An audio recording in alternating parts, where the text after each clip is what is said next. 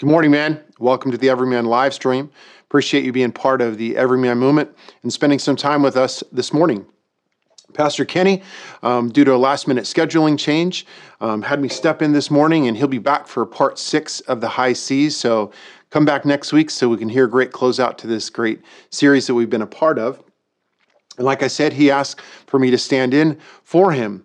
And interestingly enough, um, it was due to a, a, last minute scheduling conflict for him. And so I didn't have a ton of time to prepare this morning. And so Kenny threw this at me. He says, You know, just talk about what is on your heart. And uh, it was like he knew that I had something in my heart. Um, and, and I did too. And I certainly didn't know I'd get to process it here with you this morning. You know, there is this sense of so many challenges that we are facing in our lives. And, and especially, I look at what's happening locally here with us in, in Orange County, and you just look at the last seven days, just to name two specific incidents that have had a profound impact on our communities. As we had a fire last week that burned down a, a bunch of homes that, that we sat watching as the helicopters were flying over, and we see these homes just getting destroyed. And then this last Sunday, a gunman entered a church and shot people and killed an individual.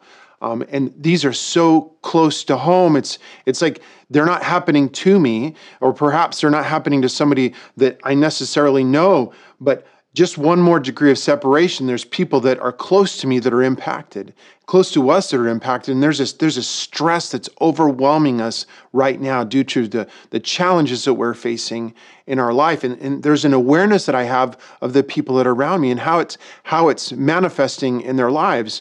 For, for me to be a, a, a police officer and a pastor, I, I, can expect with some degree of regularity that people come to me and they say, So, Jason, what do you think about this? Or, or what does this mean to you? Or how do you think we should respond to this? And I don't necessarily get a sense that those questions are being asked because I believe people are overwhelmed by the situation, that it's happening so close. And, and wherever you live, you are dealing with similar adversity in your lives. And maybe it's not adversity, it's playing it out itself on the news. It's going on within your home. But we have these challenges that are that are pushing up against us, asking, causing us to ask the question, what do I do about this? The title of today's message is, is What Do I Do Now? And today is just some encouragement to you to answer that question for you. And yes, I'm going to teach and, and there's going to be slides that show up, but I really hope that this comes off as a conversation between me and somebody else where you're coming up to me and you're just asking me, Jason, what, what do I do now? And, and that's really where this is coming from. That's what is my heart is wanting to share this morning. The first passage that we're going to reference is in John 13. 14 to 17 just like when pastor kenny said teach what's what's on your heart and what's current is is whenever i think in terms of that i, I kind of go to a, a recent passage that popped off the page to me and i'm assuming that god spoke to me in that moment because he wants me to reference that in this moment and this is from from John chapter 13. And hopefully, you've uploaded the notes from the website or uh, the Facebook page. And it's a great opportunity for you to just document some of the things that you're processing and thinking now and making some notes. And, and like I typically like to do, is fold that up in my Bible, stick it in there for a date later to be determined whenever I need those words. But this conversation between Jesus and the disciples in John 13, starting at verse 14. Jesus says, Now that I, your Lord and teacher, have washed your feet, you should also wash one another's feet. I have set you an example that you should do as I have done for you. Very truly, I tell you, no servant is greater than his master, nor is a messenger greater than the one who sent him. Now that you know these things, you will be blessed if you do them. Um, if you've listened to me teach enough times, you know that I love about the context of the passage. Who's saying it? Who's he saying it to? Where is where are they at when he's saying it? What just happened? What is about to happen? It just adds some layers of dimension. This conversation we've we've heard many times, the story of Jesus washing the disciples' feet. We've heard it presented in a variety of ways. We've heard that Jesus stepped into the place of a humble servant, much like when you'd have a party at your house, there would be a humble servant. His job was to wash feet. Jesus slid into that position of that humble servant, and then he washed their feet. We've, we've heard that story so many times. The line that I want to, to pop off this verse to you is when Jesus says, Now that you know these things, you will be blessed to do them. So, with regards to context, so they're in the upper room, they're getting ready to experience the Last Supper. Jesus is going to acknowledge who his betrayer is. He's going to tell Peter that he's going to deny him three times. And then Jesus is eventually going to land in the Garden of Gethsemane where he's arrested, he's tried, he's convicted, and he's crucified.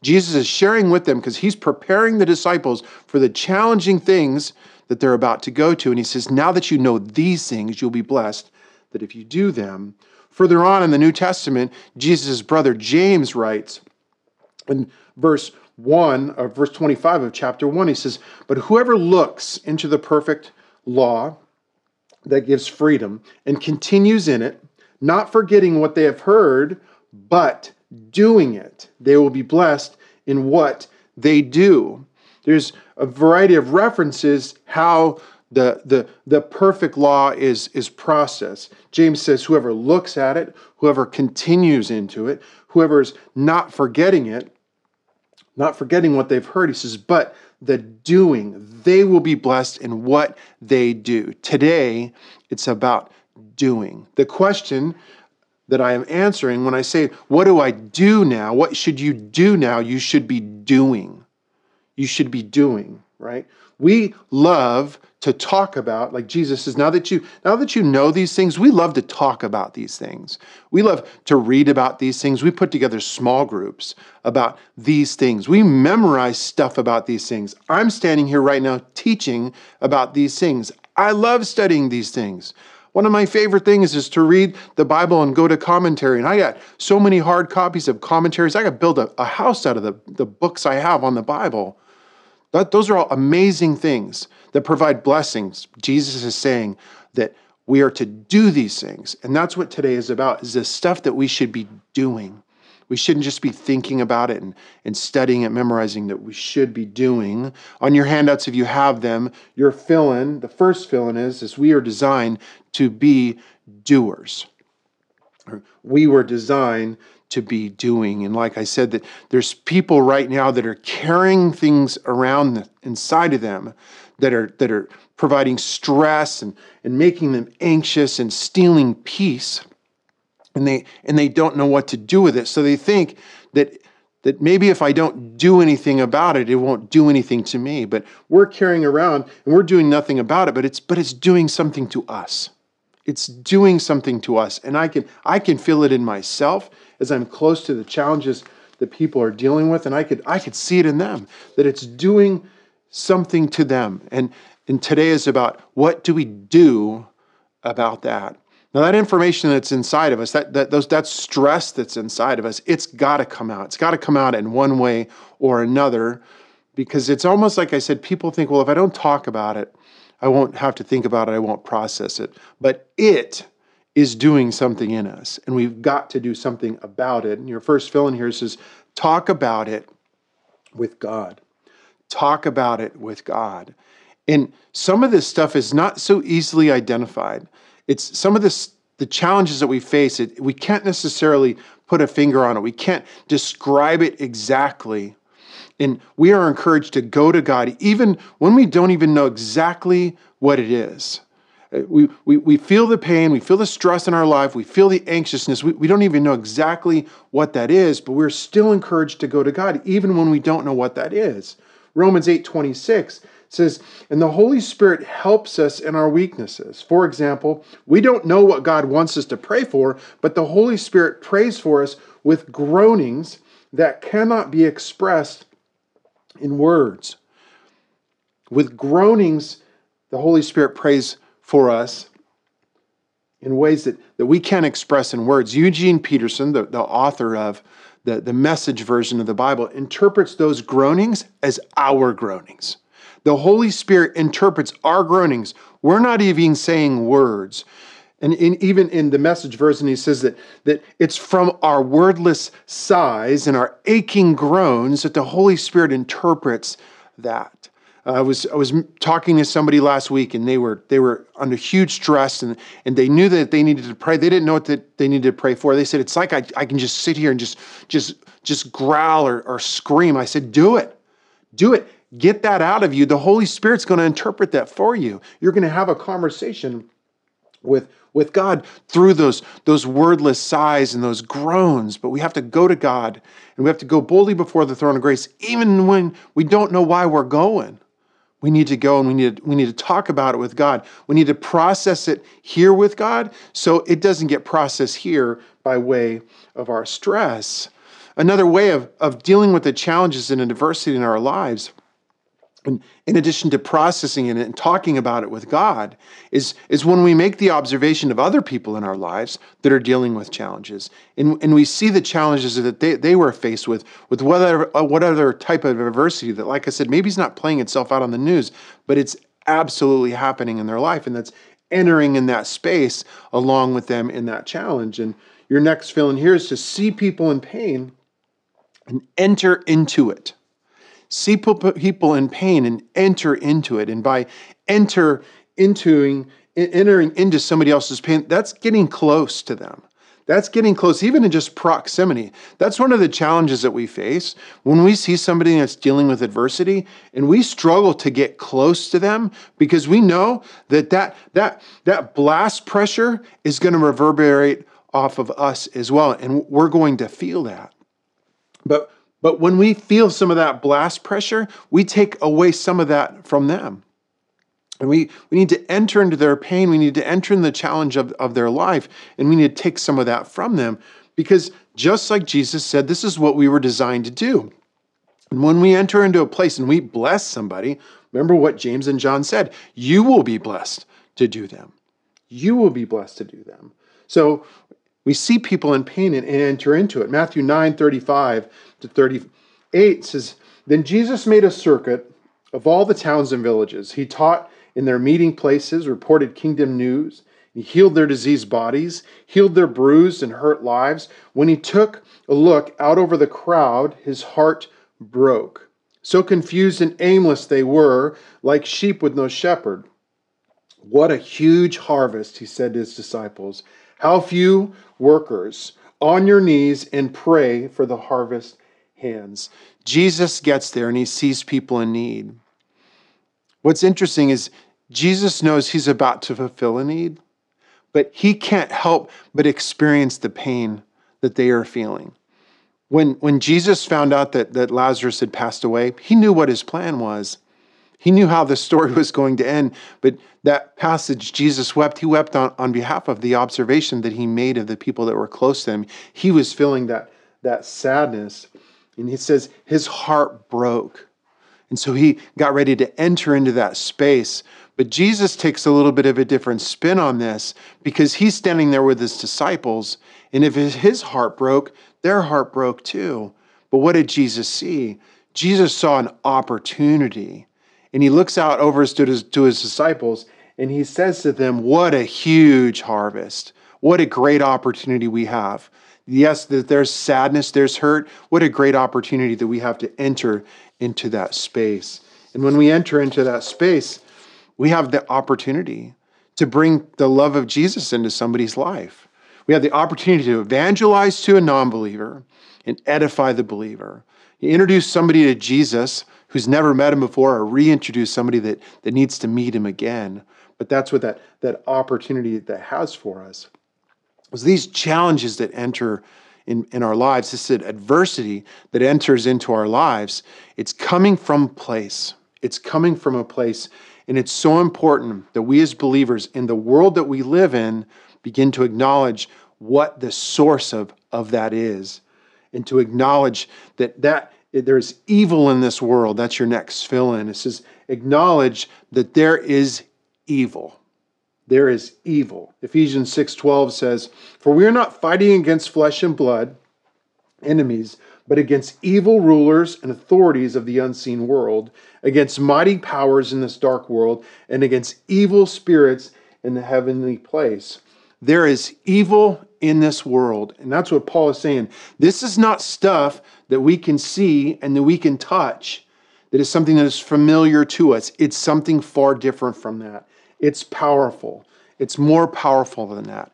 And the devil doesn't want us to see it that way. The devil doesn't want us to, to think that, that these circumstances are, are the result of evil. He wants to see it's just a, you know, a kind of a, a, natural disaster, if you will, some, some unforeseen circumstances, an unintended consequence of something. But there is an evil, and, and that evil is the result of our adversary, and that adversary is the devil. And he doesn't he does not want you to believe that he's real. Because when we start to identify who the adversary is, that's when our training and our tactics start to kick in because we know where to direct our energy to. We know that we have an adversary, and the devil doesn't want us to believe that. Well, uh, one of my favorite movies, it was made many years ago, is called The Usual Suspects. And I love it so much, I'll refer to it every opportunity that I have. The movie is essentially about um, the, there's a there's a evil, organized crime drug lord that's caused, you know, all kinds of, of tragedy, but nobody's ever really seen him. And he's being hunted down in this movie, and nobody's ever seen him. So their thought is maybe he isn't really real. Kevin Spacey in the movie plays the character Verbal Kint, and if you've seen the movie, I'm not going to give up any any information about it. But Kevin Spacey, Verbal Kint in this movie, says that um, this this person that they're looking for, his name is Keyser Söze, says he's he's like the devil. And he says the greatest trick the devil ever played was convincing the world that he doesn't exist. He exists.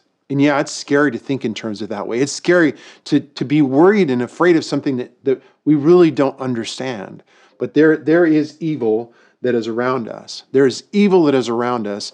And we serve the creator, the, the creator of that, right? The creator of everything. And we serve a creator that has a plan in our life, a plan to be victorious over the enemy, and that should bring us confidence. We were not designed to sit back and do nothing against evil. The writer of the Hebrews says that, that we don't belong to those who shrink back and are destroyed, right? We face that, that evil head on. We acknowledge that it's real, but we have a plan to respond to it. Uh, Dietrich Bonhoeffer is a, a German theologian, and he said this quote many years ago. He says, Silence in the face of evil is itself evil. God will not hold us guiltless. Not to speak is to speak, and not to act is not to is to act. So we have to acknowledge there is evil. And, and since we acknowledge that there is evil, we, we can expect that. Your next fill in here says we should expect adversity. We should expect adversity in our lives. 1 Peter 5, 8 to 9 says, Keep a cool head Stay alert. The devil is poised to pounce and would like nothing better to catch you napping. Keep your guard up. You're not the only one who plunges into these hard times. It's the same with Christians all over the world. So keep a firm grip on faith. The suffering won't last forever. So when when we expect and, and that there's evil, when we expect that there is adversity, we're less surprised when it gets here if we, we know that there's evil in this world and we know that the evil is going to come knocking on our door someday, we're going to have a plan in place for when that evil comes knocking on our door. It's going to be less of a surprise when that happens. So suppose I told you, I said, um, when you're at home tonight and when you're sleeping, at one o'clock in the morning, there's going to be somebody that's going to come breaking in your house. Well, you'd, you'd put together a plan of what that might look like you would put together a plan of how you're going to respond to that. And when that happened, especially with as specific as I got, you you were not going to be surprised. So you said, well, that's that's different. I, am not really going to know when that's going to happen. But if you acknowledge the fact that it can happen, that it might happen someday, whether it's tonight at one o'clock in the morning, you'll begin to plan for it. You'll have you have a plan in place for when that happens. And when it does happen, you are going to be less surprised. And when we plan and we prepare for something, when it happens, we our, our feet are more firmly planted when it does happen. And we can have confidence in that moment when we do. But but when we don't expect, we don't plan. And we, we need to expect, and the result of that is we have a plan so that we can acknowledge the evil and we can expect that we will face adversity. Something else that we should be doing, we should be doing is we should put on our armor. You should be putting on your armor, you should be putting on your gear, the gear that's been provided to us as a result of this relationship with Jesus. Ephesians 6 10 to 12 says, God is strong and he wants you to be strong.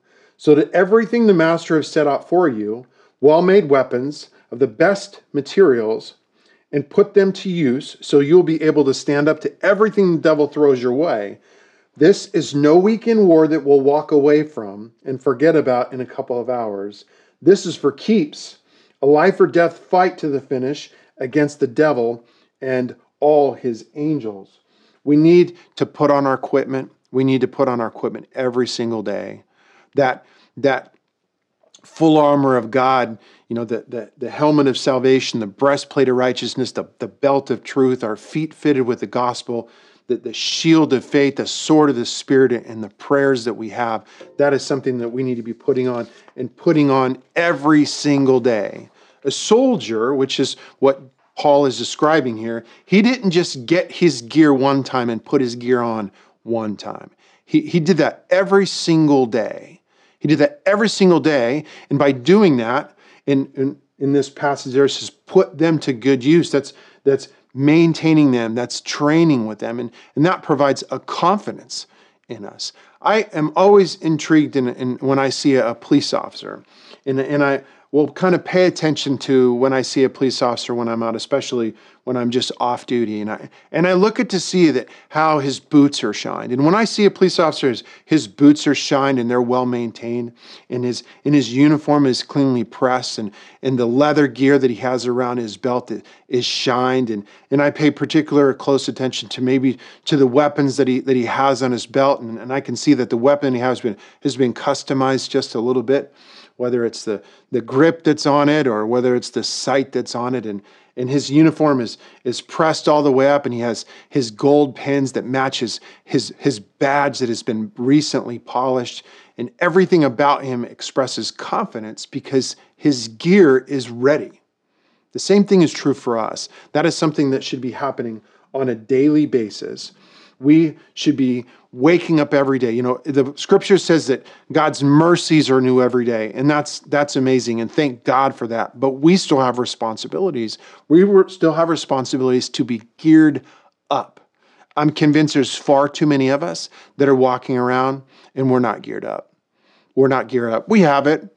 We have it. We know we know where it's at. We know the closets that it's in. Um, there's other things in there. It's kind of crammed to the back. Um, and how sad that we would assume that when we need that, we're going to be able to go get it and it's going to be ready for us when we need it. But that armor, that gear that we should be putting on, we should be putting that on on a, on a daily basis. As we wake up and we say, This is the day that the Lord has made, I will rejoice and be glad in it.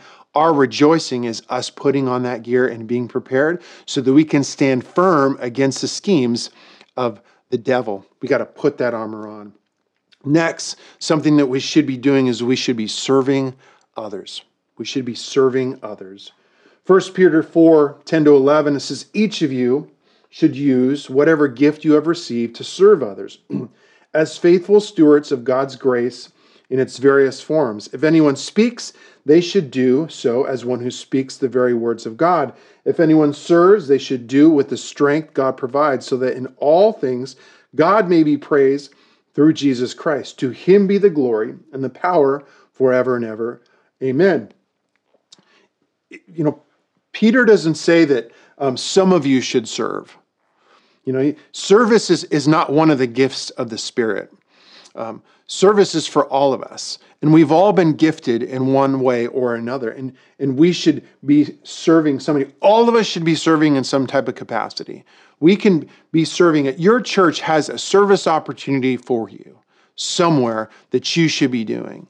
And some people say, well, that's that's not where I'm gifted. We're all, we're all should be serving in one way or another, whether it's whether it's helping you know people in the parking lot are waving to them as they walk up or handing them a donut or getting them a coffee or handing them a program as they're going into service you're building a house and taking it down to mexico you serve in with the kids in whatever way you should be serving you should be using the gifts that you have to serve one another. Go back to the passage that we started with, the John 13 passage and the James passage. Jesus says, Now that you know these things, you will be blessed to do them. J- James said the same thing that it's in the doing. You will be blessed when you do. That neither James or Jesus says other people will be blessed when you serve them. Now, he didn't have to say that because we would know that to be true, but we get blessed when we serve. We get blessed when we serve, when we go and we serve other people. We get to experience that when we do it, when we step into somebody's life um, and, and we serve them, we get to be blessed. It reminds me of a story of, of, a, of a friend of mine who's been friends of mine for about 10 years.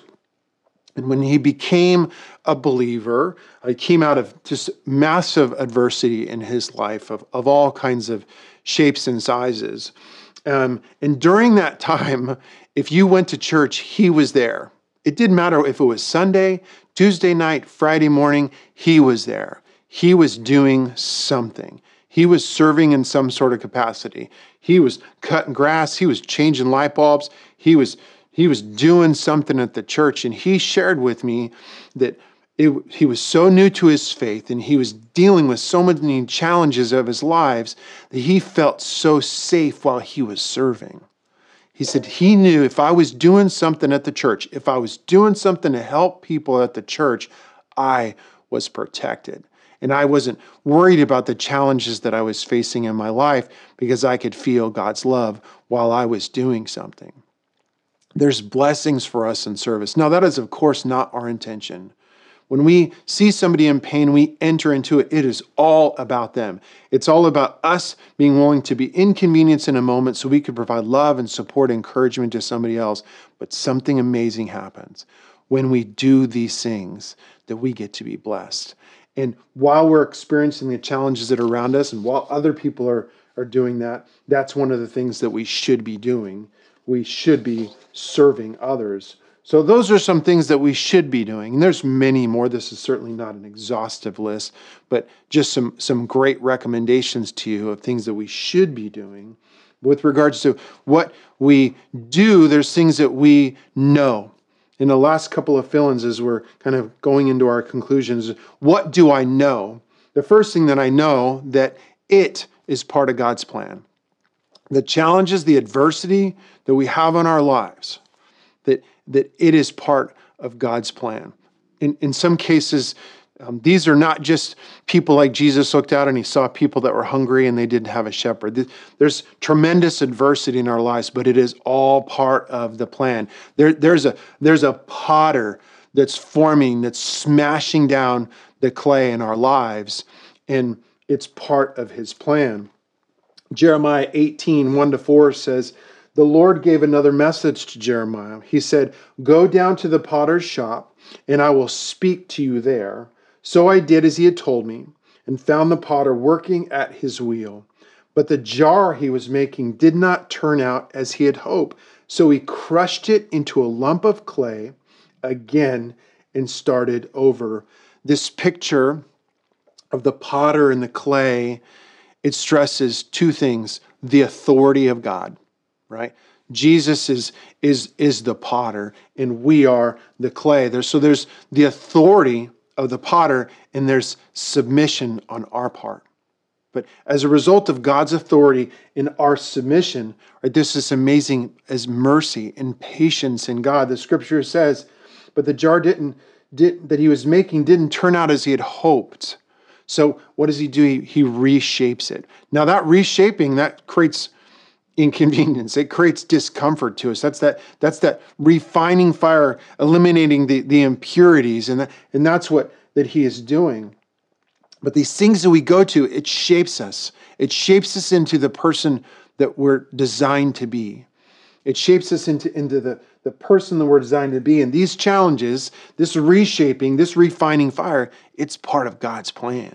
There's a purpose towards what is happening in our life. The purpose is to, to make us stronger, to make us stronger. James 1 4 to 6 says, Let perseverance finish its work so that you may be mature and complete, not lacking anything. If any of you lacks wisdom, you should ask God, who gives generously to all without finding fault, and it will be given to you. But when you ask, you must believe and not doubt, because the one who doubts is like a wave of the sea blown and tossed by the wind. There's this, there's this comparison to the confidence that we have when our feet are firmly planted in the situation, regardless of the circumstances in our lives.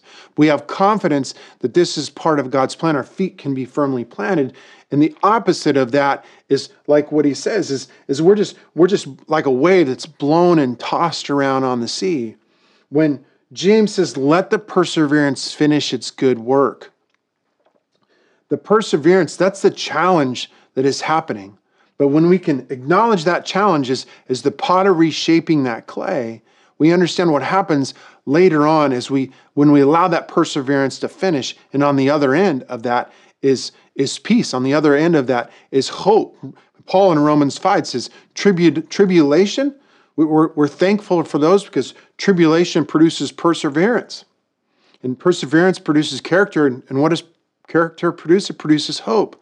That on the other side of that challenge, that perseverance is character and it's hope. And that is what James is saying is let perseverance finish because we know that that challenge we're in is part of God's plan. And then next, what do I know amidst the challenges? I can declare victory. I can declare victory. Revelations 21, 6 to 7, he says, He said to me, it is done. I am the Alpha and the Omega, the beginning and the end. To the thirsty, I will give water without cost from the spring of the water of life. Those who are victorious will inherit all of this, and I will be their God, and they will be my children. Revelations 21 is John, and he is seeing the new heaven. He's seeing the conclusion of this story, and he writes, It is done. I'm the beginning and I'm the end. And that is that is the victory that we can experience.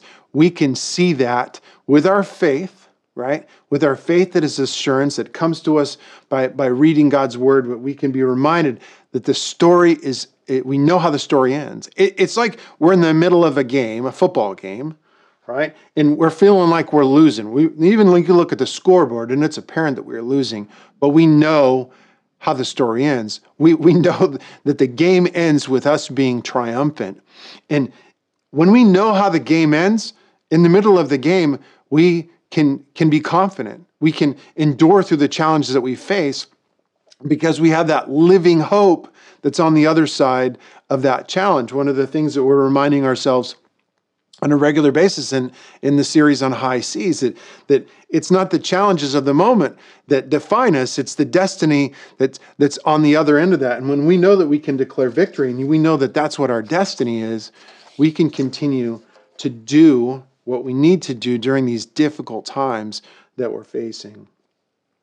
So our last fill in here answering the question about what's the big idea the fill in is this. This is who i am this is who you are. When, when Jesus is standing there with the disciples and they were seeing these people that are in need, he looks at them and he says, We have work to do. What a great opportunity for us. The harvest is, is plentiful. And yes, the workers are few, but we will pray for more workers. He's saying to them, that is what defines you. That is what your identity is. That we're the workers. We were called to enter into this space in our own lives and the lives of others and live out our faith and do because we we we've come to know these things as Jesus described. James 1 22 to 25 says, Don't merely listen to the word and so deceive yourselves. do what it says Anyone who listens to the word but does not do what it says is like someone who looks at his face in the mirror and, after looking at himself, goes away and immediately forgets what he looks like. But whoever looks intently into the perfect law that gives freedom and continues in it, not forgetting what they have heard, but doing it, they will be blessed in what they do. This passage is the reminder of our identity. When I can understand my identity, I know who I am. When I know who I am, I know what to do. We're in a moment in our lives where, whether it's us, it's our family, it's our friend, or it's somebody, there's just one or two degrees of, sep- degrees of separation from us. They are enduring challenges. And this is our opportunity the harvest is plentiful. And it's our opportunity to do, not just talk about it, but for us to do. I pray for you. I pray for you that if that's exactly who I was describing today, that you are in a place that you don't know what to do. You don't know what to pray to God. You don't know how to get yourself out of this situation and it's overwhelming you, it's suffocating you. I pray that you have learned today some things that you can do.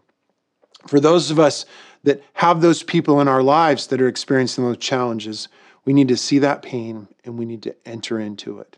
This is, this is what we were called to do. We are the workers of the harvest. So let me pray for us. Heavenly Father, we thank you. We thank you for the many lessons that you provide. We thank you for the lesson provided in the upper room, Lord. We thank you that when you shared, now that you know these things, I pray that we have so many of those red letters in our Bible that we can learn these things. But I pray that we don't just listen to your word, because when we just listen, Lord, we are we are deceived. We are called to live out our word, because that's who we are. That's our, that is our identity. I pray for those that are listening right now that are amidst challenge, that are feeling defeated. Lord, I pray that they can be able to understand that this is part of your plan and they can declare victory, Lord, because they know how the story ends. And the story ends with us living forever in an everlasting life with our Lord and Savior in heaven. We thank you, Lord, and we love you. Amen. Thanks again for being here.